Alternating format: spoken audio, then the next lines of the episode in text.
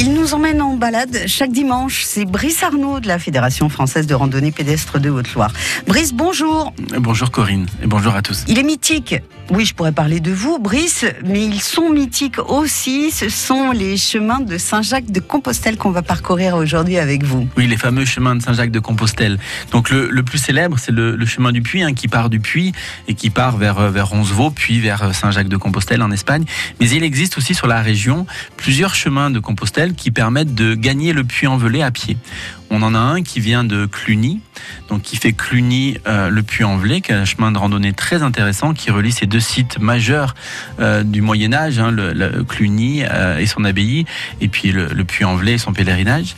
On a une deuxième voie qui vient de Lyon, donc qui est très pratique pour les Lyonnais, qui permet donc de rejoindre Lyon Puy en une dizaine de jours.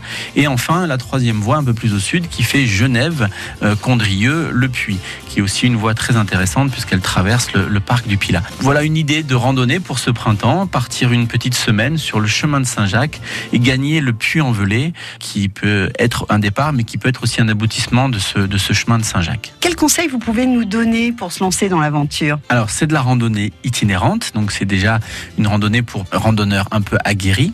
Euh, il faut bien se préparer, notamment acheter le, le topo guide euh, de l'itinéraire. On marche tous les jours, hein, donc il faut avoir un équipement assez complet, mais en même temps, il faut avoir un sac à dos pas trop lourd, euh, pas partir avec 18 kilos sur le dos. Il faut essayer de se restreindre à environ euh, voilà, entre 10 et 15 de son propre poids.